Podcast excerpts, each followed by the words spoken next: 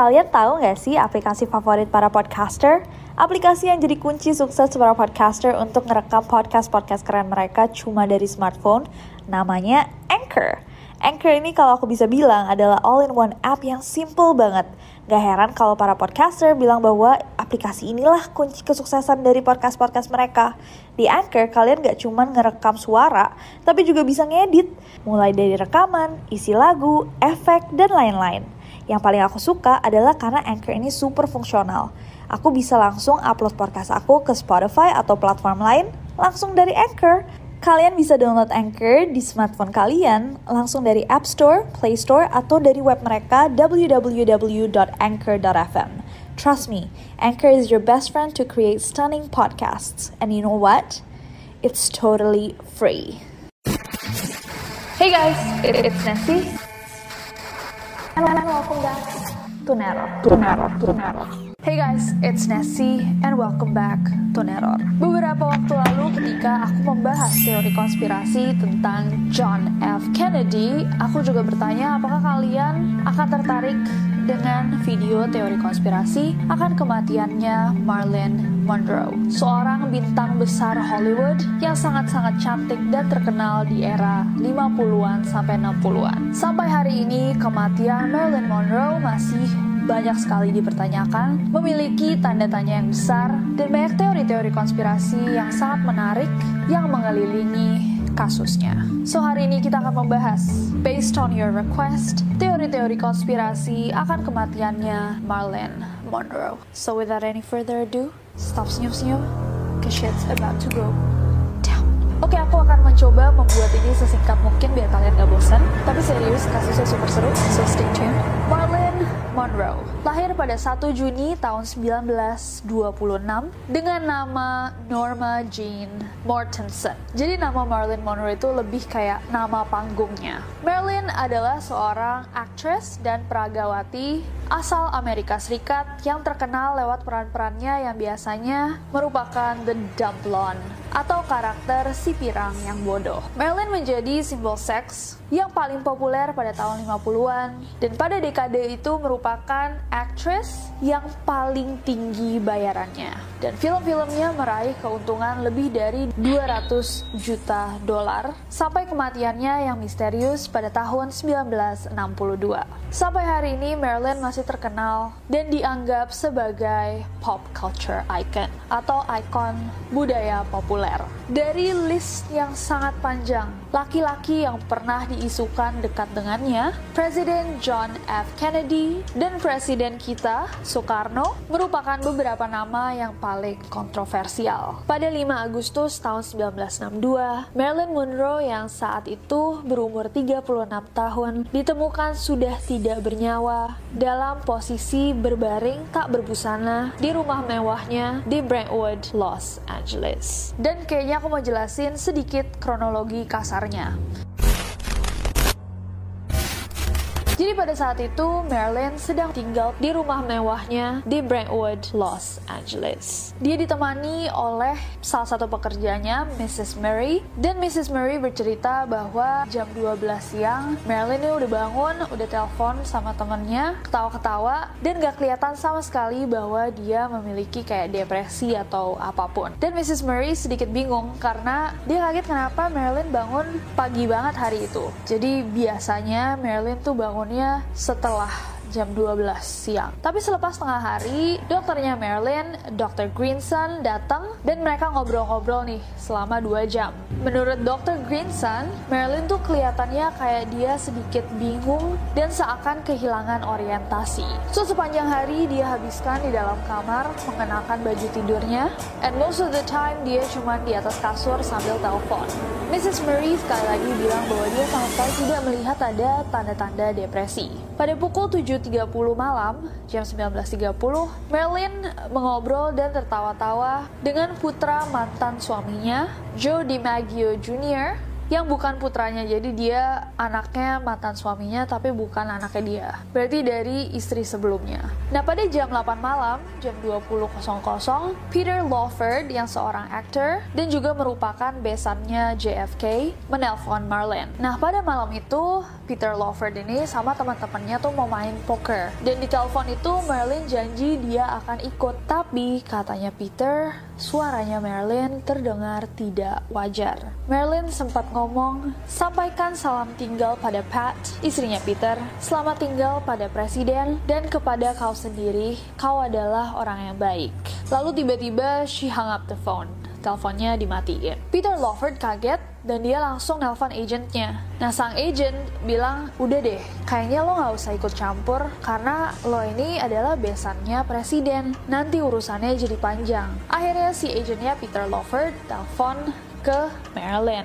Nah, yang angkat telepon itu adalah Mrs. Mary. Bagaimana Marilyn? Apakah dia baik-baik saja? Karena pada saat itu Mrs. Mary ngeliat, oh kamarnya Marilyn masih nyala lampunya dan tali teleponnya masih ada di bawah daun pintu. Dia merasa bahwa oh berarti Marilyn baik-baik saja. Soalnya biasanya telepon itu akan dipindah ke kamar lain kalau Marilynnya mau tidur. Akhirnya Peter dan agentnya pun lega. Mrs. Murray akhirnya tidur, tapi tengah malam dia terbangun. Dan saat dia terbangun itu dia ngeliat, loh kok kamarnya Marilyn masih nyala lampunya. Padahal Marilyn tuh nggak pernah tidur selambat itu. Mrs. Murray pun mencoba membuka pintu kamar Marilyn dan ternyata pintunya terkunci. Dia pun mengetok-ketok, manggil-manggil Marilyn, tapi tidak ada jawaban sama sekali. Akhirnya dia takut, dia menelpon Dr. Greason. Dr. Greason datang dan mendobrak pintu kamar Marilyn dan memecahkan kacanya, dan mereka menemukan tubuh Marilyn terkulai di ranjangnya tanpa busana, dengan tangan yang terulur sebelah memegang gagang telepon. Pukul 2.25, Sersan Jack Clemens yang bertugas saat itu di LAPD, Los Angeles Police Department, mendapat telepon dari Dr. Greason. Ia melaporkan kematian Marilyn Monroe. Tapi Sersan Jack Clemens sedikit curiga karena jika Mrs. Murray menemukan Marilyn pada tengah malam, kenapa setelah beberapa jam polisi baru ditelepon? Apa yang mereka lakukan selama itu? Penyebab resmi kematiannya adalah bunuh diri, namun sudah lebih dari setengah abad, masih banyak sekali orang yang tidak percaya, dan muncullah banyak teori akan apa yang sebenarnya terjadi kepada Marilyn Monroe. Apakah benar ia bunuh diri, atau ada rahasia di balik kematiannya yang janggal ini? Tapi sebelum kita masuk ke teori-teori konspirasinya, aku mau menjelaskan beberapa fakta tentang kematiannya Marilyn Monroe. Kesaksian tetangganya Marilyn. Salah seorang tetangganya Marilyn bersaksi bahwa pada hari kejadian, dia melihat RFK yang merupakan adiknya John F. Kennedy dan dua pengawalnya dari kepolisian datang dan masuk keluar kamarnya Marilyn. Dua, tidak ditemukan gelas minuman atau alkohol di dalam kamar Marilyn.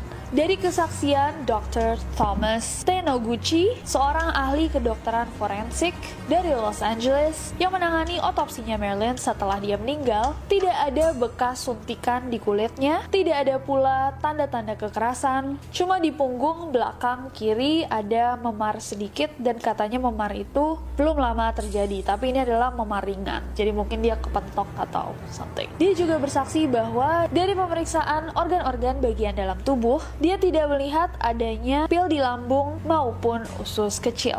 Bukan saja tidak ada pilnya, tidak ada sisanya, tidak ada kristal. Walaupun botol-botol pil di kamarnya menunjukkan bahwa Marilyn telah menelan sekitar 40 sampai 50 pil nembutal dan sejumlah besar pil chloral hidrat. Empat, ditemukan bahwa lambungnya Marilyn hampir kosong. Eh hey guys, aku mau sedikit sharing sih seputar aplikasi keren yang aku gunain buat bikin podcast ini. Aplikasi ini tuh bisa di-download download di App Store atau di Play Store, and it's totally free.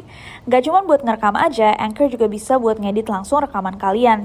Kita bisa langsung nambahin back sound, effects, tambah lagu, bahkan Anchor juga bisa mendistribusikan podcast kita ke berbagai platform lainnya.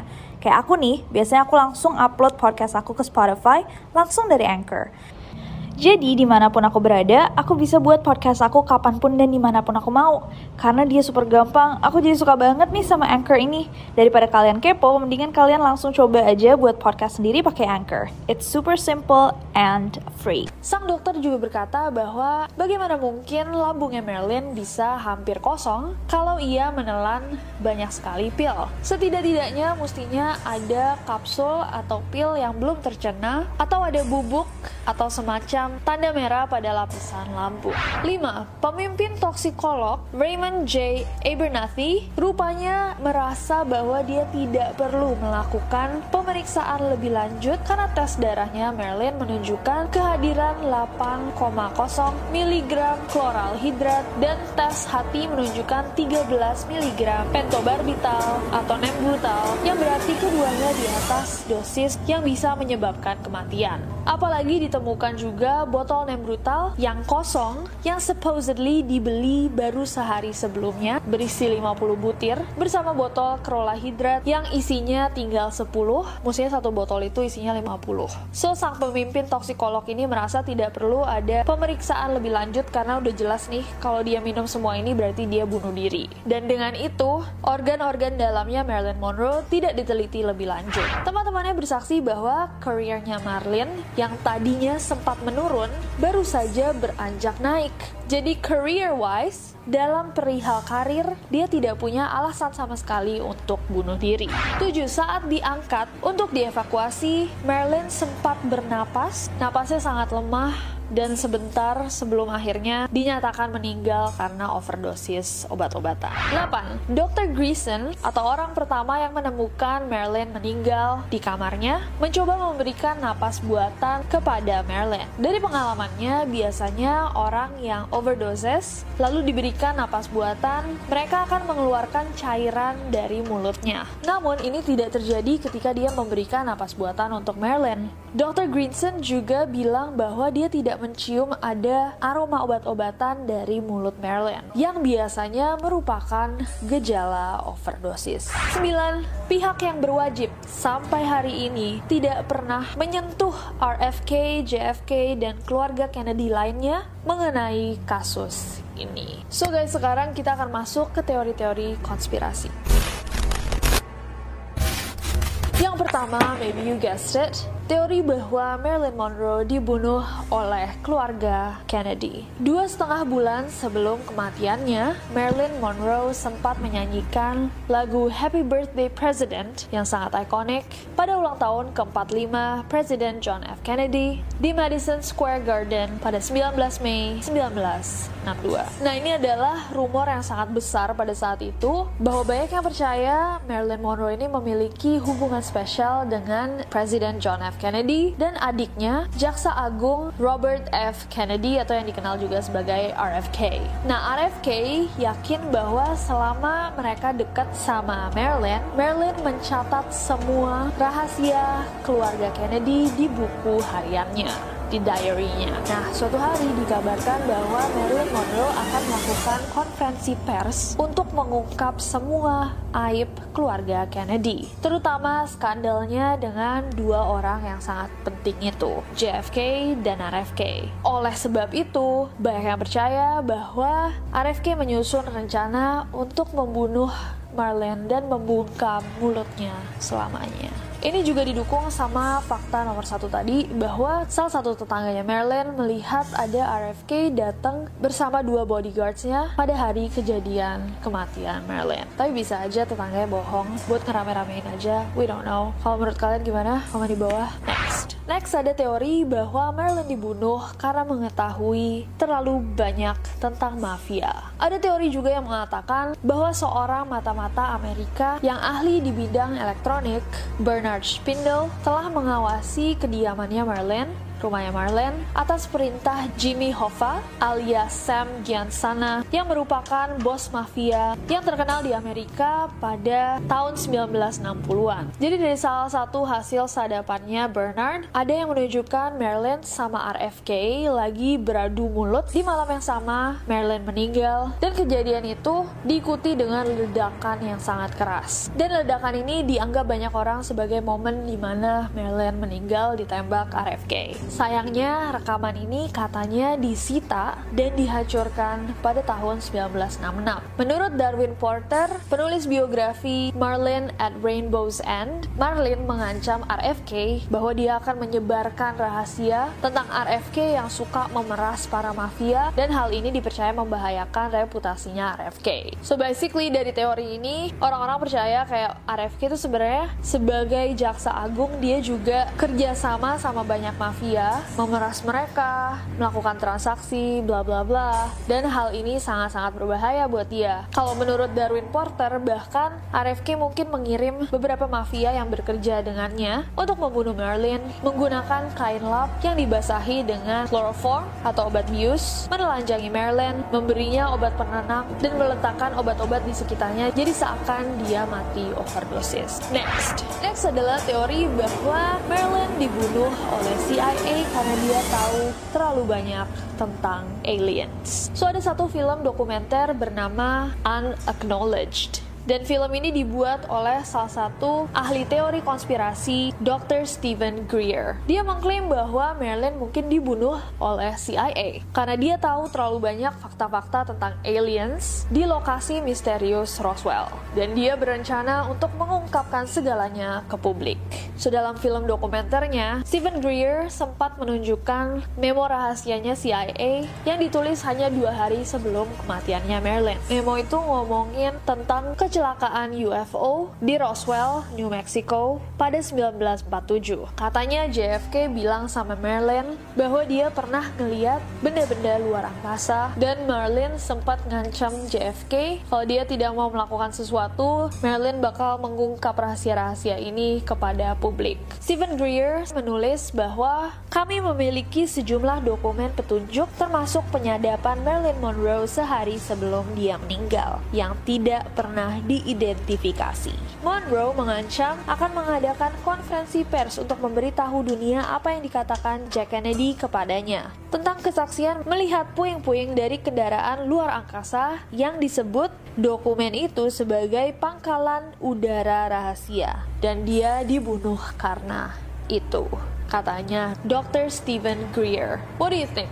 Komen di bawah. Next. Teori yang terakhir adalah bahwa Marilyn Monroe masih hidup. Marilyn Monroe adalah salah satu artis yang katanya pura-pura meninggal untuk mementingkan kehidupan personalnya atau menyembunyikan sesuatu. Nah, ada seseorang pria yang tidak mau disebut namanya. Dia cerita bahwa Dr. Greenson yang tadi kita sebut sebagai psikiaternya Marilyn membawa dia ke rumah sakit jiwa karena Marilyn ini udah di tahap di mana dia sangat berbahaya untuk dirinya dan untuk orang lain di sekitarnya. John Alexander Baker, penulis buku Marilyn Monroe Alive in 1984 percaya bahwa Marilyn ini tinggal di rumah sakit jiwa itu selama 20 tahun sebelum akhirnya dia dibebaskan. Ini didukung dengan salah satu cerita di 1984 ketika ada seorang wanita muda yang mencari tumpangan di Nova Scotia. Cewek ini waktu nyari tumpangan dan dikasih tumpangan sama orang cerita bahwa dia adalah Marilyn Monroe. Dia juga cerita bahwa dia memiliki skizofrenia dan ketakutan berlebih terhadap kota yang padat. Dia juga kayak sharing gitu, dulu saya nih artis, kehidupan saya seperti ini, bla bla bla. Dan banyak ceritanya yang memang serupa banget sama kehidupannya Marilyn Monroe. Bahkan ketika dia bernyanyi di dalam mobil itu, suaranya pun mirip sekali dengan Marilyn. Dan Baker pun bilang bahwa dia percaya 99% bahwa si cewek itu benar-benar Marilyn Monroe.